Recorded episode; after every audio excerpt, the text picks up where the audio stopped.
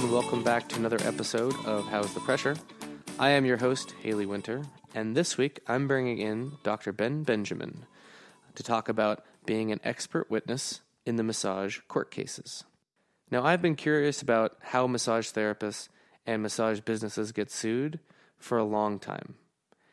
And when I think about it, there's always like a twinge of fear. And I think most of that fear comes from not knowing how often it actually happens and worrying that because I'm not completely informed on the topic that I'm more at risk. Anyways, for those of you who know me, if I have a fear or an anxiety around a subject, then it's usually not too long before I find a way to have a public conversation about it. So here we are. And I thought it'd be good to bring in Ben to talk about this topic because he has extensive experience in the massage room, the classroom, and the courtroom. Now, Ben has been in the field for over three decades. He is regularly called upon to be an expert witness for massage legal cases. And I have been searching for quite some time to find someone in his position to interview about this subject. I'm truly grateful for his honesty and forthcoming nature, as I have had several individuals tell me that they simply don't want to be put on the record for this subject matter. So I really appreciate his candor, and it helps me remember that it takes some resolve and a degree of risk to be willing to put your opinions out into the public sphere. So I hope it's from that perspective that you listen to this conversation. I give you my conversation with Ben Benjamin. All right, Ben, thank you so much for joining me. Yeah, you're welcome. So let's just start off with uh, something that I think is really interesting. And I know a lot of massage therapists uh, are worried about litigation and and and where they might be liable. Uh, and most of us don't know where we might be liable or, wh- or how to behave around that that particular avenue. So in your time as an expert witness, what were some of the most common reasons for massage therapists or massage companies to get sued? Well, the most common reasons for massage therapists or clinics or spas to get sued is that the companies are often more interested and more concerned about their brand or their reputation, you know, and their bottom line or their bottom line than the welfare of the clients and the therapists. You know, I've testified in cases where multiple clients have complained about a particular male therapist. They might say, he touched my breast, or he said I had a nice butt, or uh, he, or he maybe leaned his pelvis against my head, or worked really high on my thigh and touched the outer part of my genital. You know, in most cases, the owner, you know, sat down. You know, it's usually in a spa or a clinic. In most cases, the owner sits down with the therapist who denies everything. And the owner never speaks to the client in a lot of cases. Sometimes they do, and that's smart. You know, and another uh, client, you know, might see that same therapist and then call the police, you know, uh, after they were assaulted. And in most cases, the therapist, you know, touches the the a female client's vagina and or inserts his finger. Um, the client you know, often goes into shock, usually goes into shock and freezes and can't even speak. And in one case, I remember the client was crying uncontrollably in the waiting room. And when the incident was reported in the local paper, six more women came forward who had similar experiences but were too embarrassed to, to come forward or say anything. Wow. So that's a typical that's a typical scenario. So in your experience is the, is it the sexual assault that is much more common than an injury? that results in in litigation? That's true. Yeah. Well, I mean, I specialize have specialized more in sexual assault. I'm not sure what the statistics are nationally, but maybe 10% of my cases uh, are injury, and 90% of the cases I see are sexual assault. But that's my experience. I mean, others might just do injury, uh, but there's a lot of cases out there. And when we're when we're having these these conversations or these, these cases that, that come up, in, eh, the ones that you've described, they seem very overt, very blatant. I mean, touching a genital or inserting your fingers, uh, that's clearly crossing a line. I'm curious if there are other less uh, less obvious transgressions that end up making their way into court. Well, the most common instances are the result of you know, either poor education or lack of screening practices, or especially by large clinics and, and large spa chains. There are subtle things that happen, but they usually end up not so great. uh, eh, eh, eh, you know, they usually escalate over time. And you can't really stop every predator, but we could do a much better job if we had higher quality education, we had longer training programs, we did better screening and acceptance into schools. You know, and if larger companies had really good screening and hiring processes before they employed a new therapist, you know, these days they're having trouble finding enough therapists, so they may be having a tendency to to really lower their standards. And it, you know, you can have things like, oh, somebody touched my the side of my breast, or somebody said something too personal, or somebody made a remark. Uh, but those are usually things on the way to sexual abuse, and people don't do much about it. Yeah. So, for massage therapists who are concerned about being misinterpreted and having uh, the client misunderstand any of the work that they do, what are some things that they can do to lower the chances of them being accused or misinterpreted? Well, one thing is don't get personal with the client. You know, you know, keep it very professional. Don't ask per- really personal questions. Don't tell them about yourself uh, drape every client really firmly and securely, uh, have uh, ongoing meaningful education in terms of boundaries and ethics. And, and if you really want to be careful, then you hire yourself a supervisor that you meet with every three weeks or every month, and you discuss difficult experiences with clients who overstep your boundaries. Uh, or you work on that. You know, like if, for instance, you're making friends with all your clients, you have a boundary problem uh, or if you're attracted to lots of clients or you get aroused by lots of clients, that means you need a supervisor who is a usually a psychologist or a social worker who knows about body work. In my school, we used to have 10 uh, people who were therapists who were hired to do to do supervision in the school for students in the professional clinic and the uh, student clinic, and some of them hired these people after they graduated so that they would know how to handle those kinds of things. And I personally had a supervisor for many, many, many years. It's not very common in our profession, but you're looking at naked bodies all the day, you know, like you're, you're, you're doing something very personal and intimate, and you need to be very careful. And if you have good boundaries in life, you'll have good boundaries in work. And the people who don't have good boundaries, that's what happens. So, for someone who at least understand that they may they may not have the best boundaries, or it's something that's a work in progress for them. Uh, hiring a supervisor, whether it's a psychologist or a more experienced therapist, to kind of give them a secondary perspective, uh, can be useful in that process. Yeah, again, I wouldn't hire a therapist. I would hire I would hire a massage therapist who's been a teacher of ethics and communication in a school. Just a ther- therapist doesn't mean you're a teacher. Doesn't mean you know how to supervise. It's a particular skill huh. that you're coaching the therapist around very sensitive issues. So I would I would definitely do that. That's a great idea. Hmm. And for a massage therapist, let's just say a massage therapist is accused of sexual misconduct. Uh, how should they behave, and what should they do immediately after that? Because I think that that's something that you know, if when it happens, I can if I'm projecting myself into that situation and I'm accused of sexual assault or or being inappropriate, I can imagine myself freezing um, being shocked yeah, myself. Sure. And so I'm sure. curious, what what are some of the things that that, that, that should be done that um, has the best chances of lowering the, the tension of the of the immediate moment and also protecting yourself? Well, two things. One is either if you did it, then you admit it, you know, right away. If you didn't, you're just going to be completely straightforward and honest. You know, in every case that I've been involved in, in the, uh, in the therapist you know, client situation. The therapist was found guilty, and most actually confessed.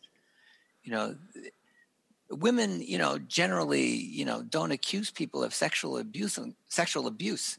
I mean, you know, look at what they have to go through. I mean, it's a torturous, painful path. It's embarrassing. It's enraging. It's really personal. You're talking about all these incredibly personal things.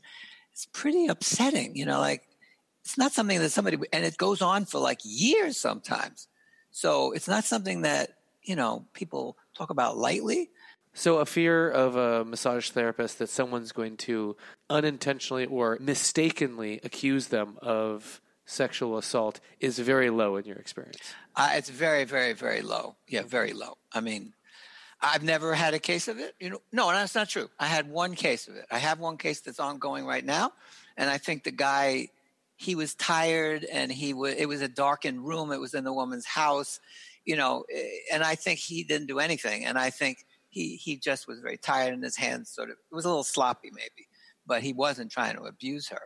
Um, and he's you know he's fighting it. So it doesn't happen very often though, and I've been doing this for 12, 13 years, and that's the only time I've ever heard of that.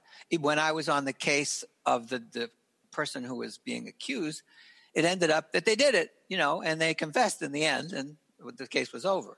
Um, so most of these cases have to do with the spa and money. They don't have to do with jail because most of the people get guilty. They go to jail, they lose their license, etc. But then the spa or clinic is sued for lots of money because this damages this person's whole life. I mean, they're not they can't have sex with their partner they're you know they're really traumatized for many many many years maybe their whole lives so that's what they're suing about hmm. the wrap up of this particular aspect is that if someone's if someone does accuse you of sexual misconduct, it's a very high percentage chance that they actually had that experience. Yeah, and I'd that, say so. Yeah. And even if you didn't necessarily recognize it as such in the moment, uh, to not necessarily invalidate their experience. Um, but I'm curious, still going back to the point, like if someone says you did this to me, what what are some of the words that you should say? What are some, what are some of the um, uh, the stances? Obviously, you said be honest and straightforward, but how would you say that practically would play out? It's hard for me to answer your question because I have not had cases where that's happened. It's ha- usually has happened, and the guy was lying. Hmm, mm-hmm just lying, you yeah. know, bald faced lying. And it's a very, very small percentage of people who do this. You know, 99% of all the therapists out there are great, honest, terrific people who wouldn't dream of doing something like this. It's a few people, you know, a very small percentage, a few hundred maybe, that, but they do this to multiple women. They don't just do it once. They do it, you know, like a guy in a spa recently, he was, he abused nine women. And there were signs along the way but the the play, the business didn't really investigate, you know. And as soon as he was caught, he admitted it. So for a practitioner who's working in a spa situation or in a uh, a massage center situation, what is the best way to hold fellow massage therapists accountable if you become aware that there is misconduct? Okay, so if you're aware of sexual misconduct by another practitioner, you know, you want to report it to the clinic or spa that you're working in. And if you're an independent practitioner, you should report it to the massage board. And there are there are people out there who are independent practitioners who do that. You know, I mean, who who do abuse people, and other people hear about it, and then you know it's taken. I mean, because it hurts all of us if those people are not gotten out of the profession.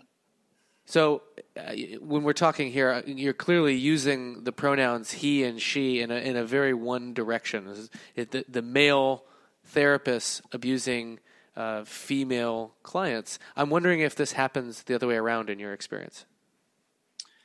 Um, I have never had a case of a woman sexually abusing a man and traumatizing him. That may happen, but I've never seen one. Now, most cases of sex in the massage therapy setting are the result of human trafficking.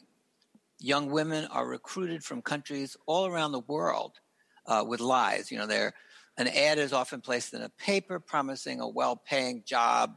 You know, for example, as a receptionist, maybe, and then the woman arrives. She's met by a kind-looking person who's dressed well, and that person takes her passport and brings her to a place, puts her in a room, and then she's locked up then she's sexually abused, raped, and then she's often injected with drugs against her will. Then, you know, she's now a slave to her captor. And this is a very inexpensive way for criminals to make lots of money and with very little danger. Uh, an average woman in this situation is threatened or beaten if she doesn't produce about $1,000 a day, no days off either. Um, and so each woman that a criminal has to do this kind of job brings in about $7,000 a week. And if you have five women doing this job of massage prostitution, which is in these, you know, parlors, you're making in about $35,000 a week with very minimal expense and a very low likelihood that you're going to get arrested and go to jail. And men are a part of this problem as well. You know, for example, you know, we wouldn't have a drug problem in this country if people didn't want drugs. And men are a very different type of human being than women. A large percentage of men will accept sexual approach from a woman, even if he doesn't know her, and especially if she's attractive, even if she isn't.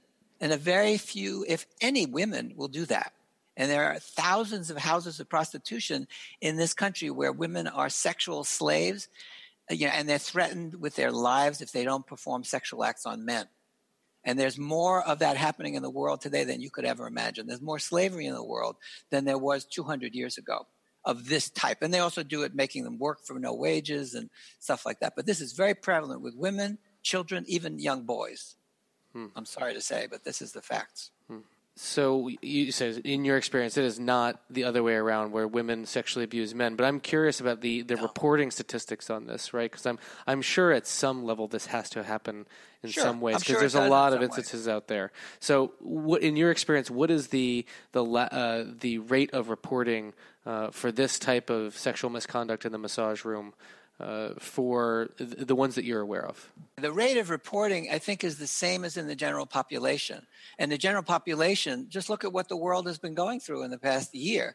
You know, all these women 20, 30, 40 years ago were all abused and being abused now and never speaking up. So I would say, you know, when I have a case and someone's abused and they put it in the newspaper, the local newspaper, five or six or seven or eight more women come forward. So I would say it's maybe 10% in my experience or less are reported. Most of it goes unreported. Matter of fact, I just talk to people I know who come to me as clients. And I told them I was writing this article, you know, that was going to appear on sexual abuse and what I've learned as an expert witness. And almost every single person, man or woman, knows of somebody, or it happened to them, if they were a woman, that there was an abuse situation. I mean, that's kind of mind blowing and you say that one person comes forward and five or six then come forward after that, but that's not even counting the people who don't come forward. That's right, exactly.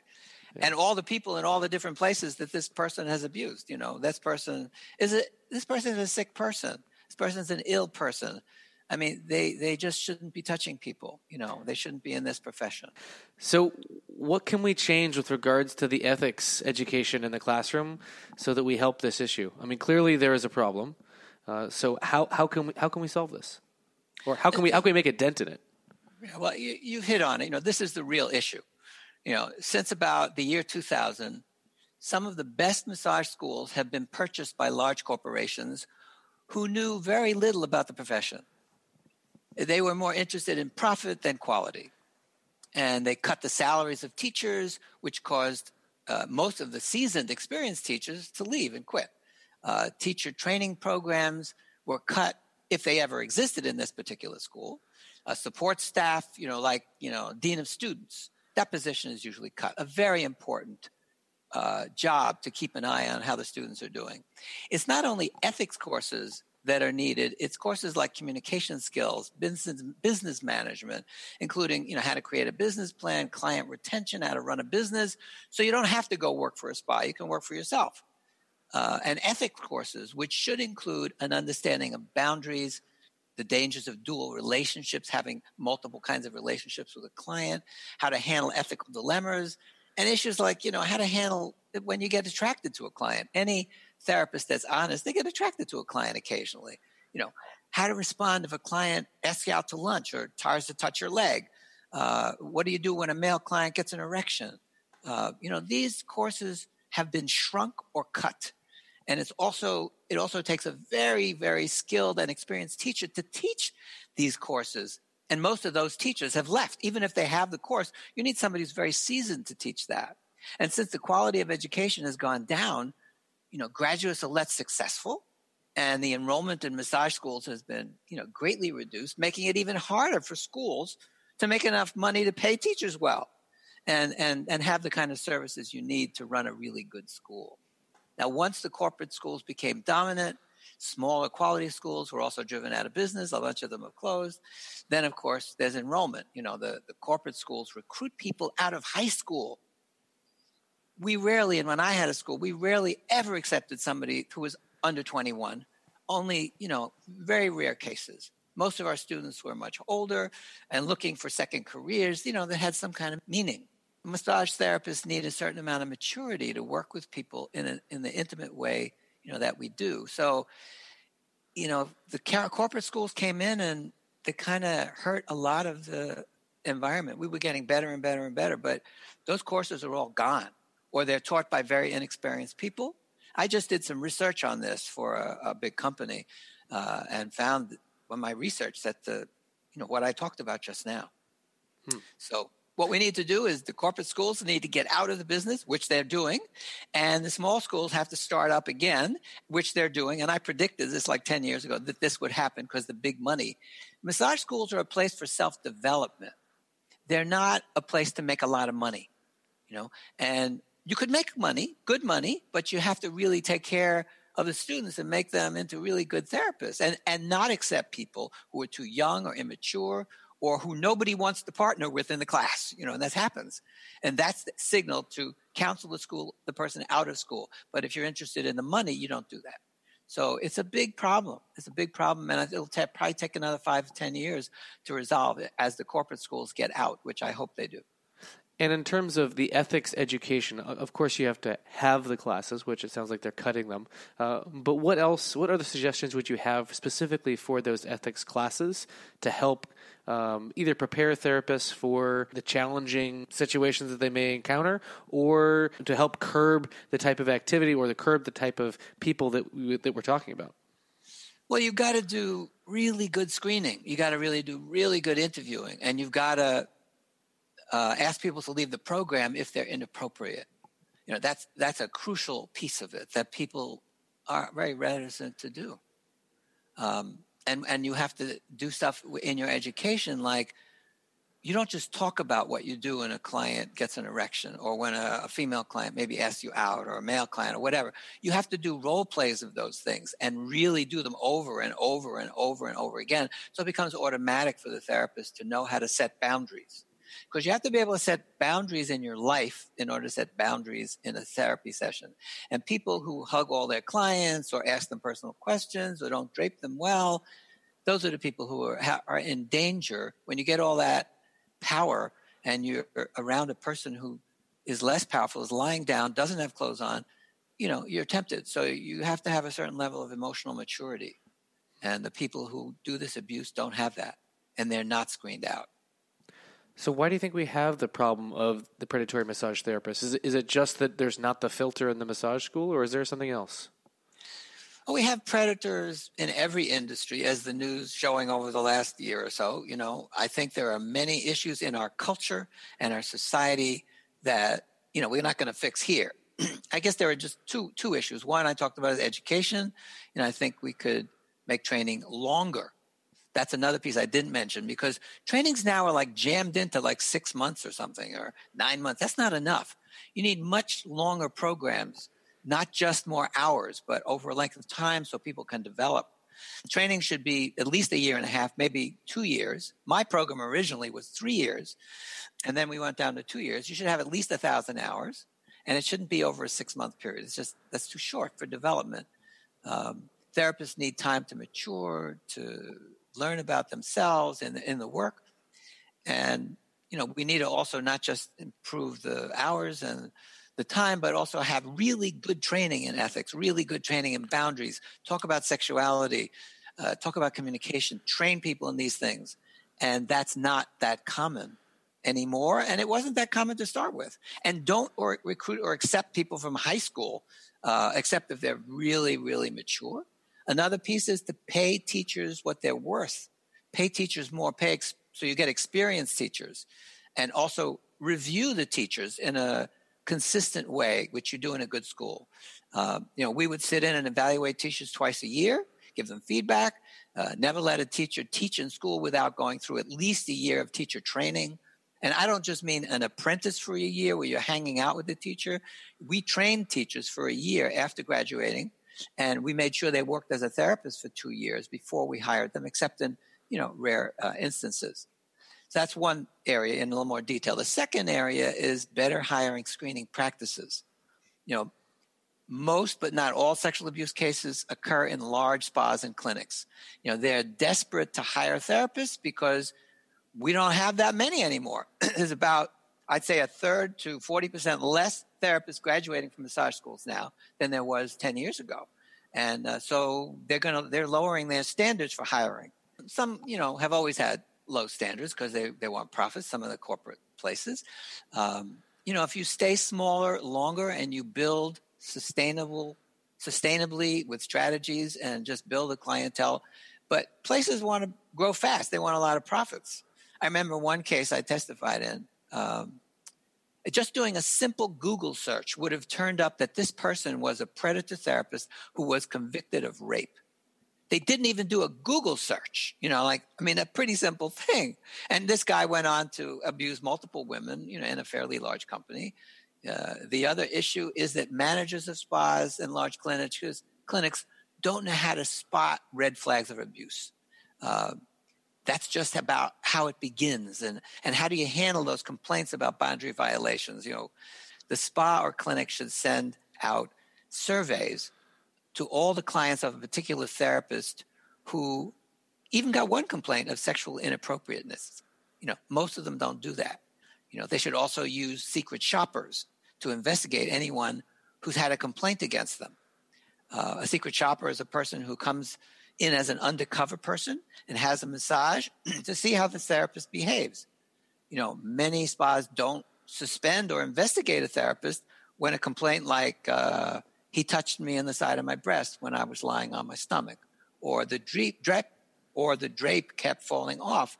You know, these are frequent red flags, little behaviors that tell you this therapist is getting ready and is testing the client's boundaries to see if this person is going to you know go further with this particular person you know some clip predator therapists of course abuse a person in the first session but most don't they usually test the first session the second session and then they slowly cross boundaries. They ask inappropriate questions. They tell the person personal things about themselves.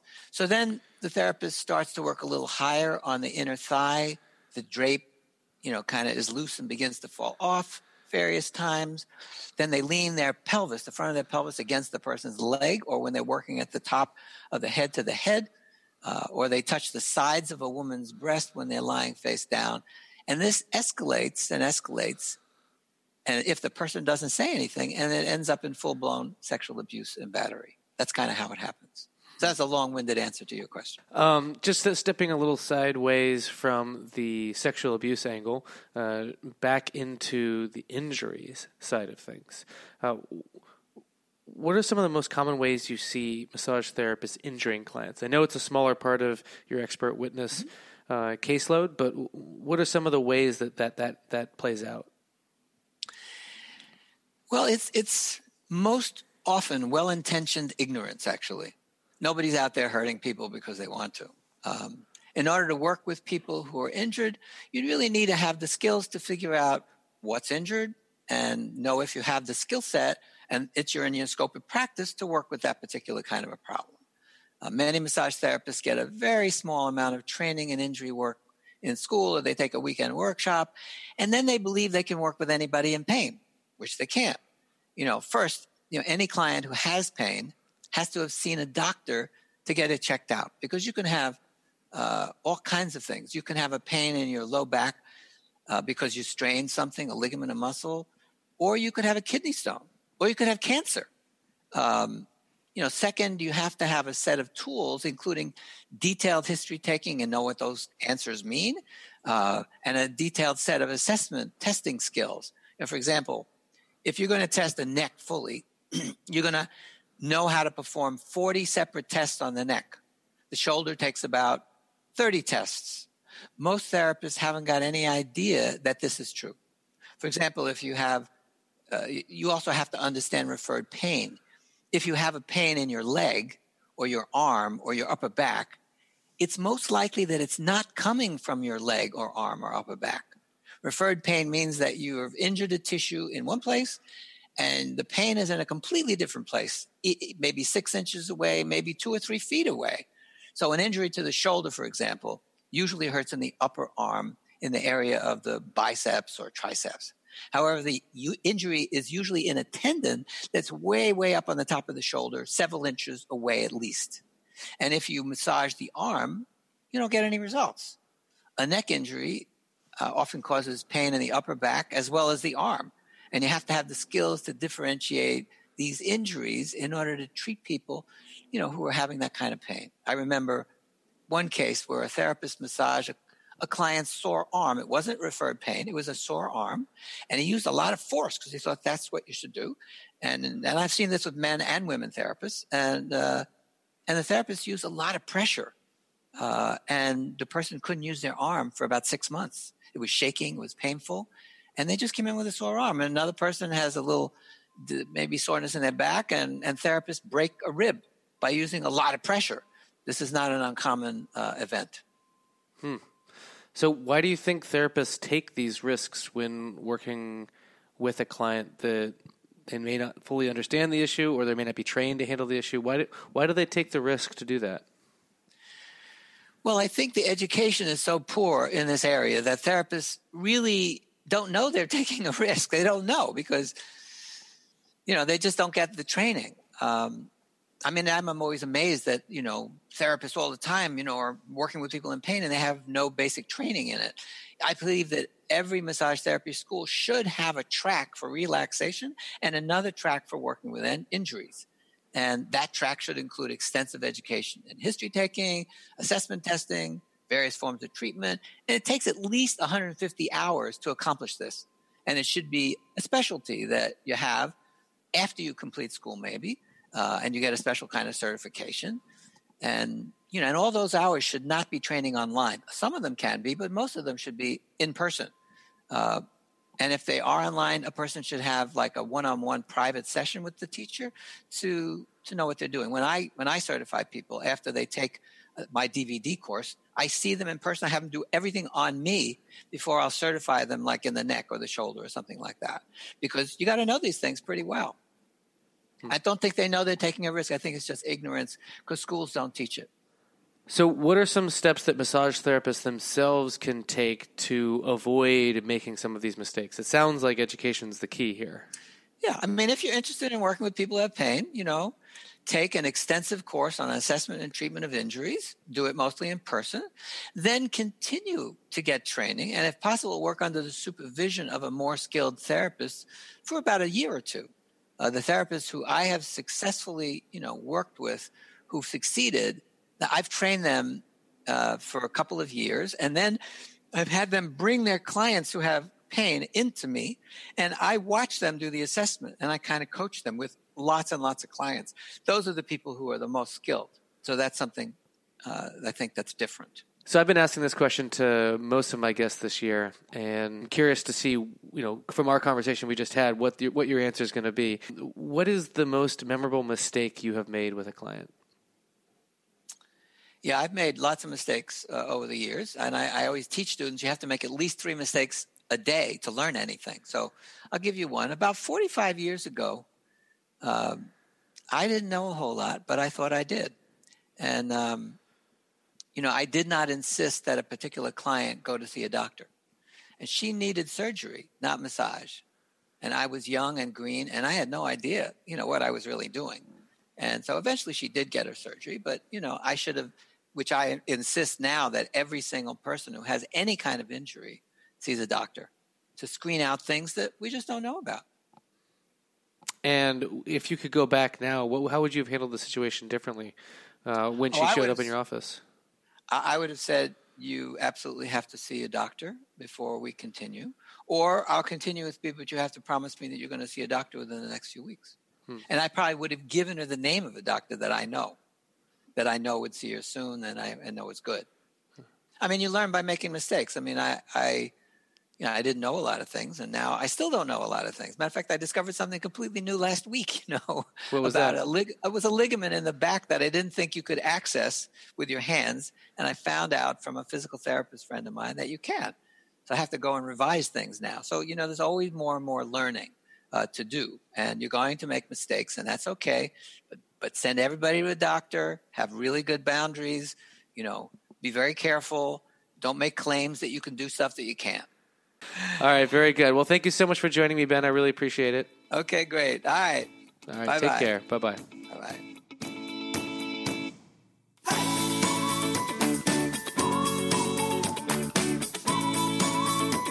Well, thank you so much for tuning in today. If you enjoyed the episode, please go ahead and review it on iTunes. And if you have any questions that you had wished I had asked, or topics you want me to cover in the future, please visit the website at www.howsthepressure.com where you can send me an email and hopefully I can include it. Until next time, be good and be well.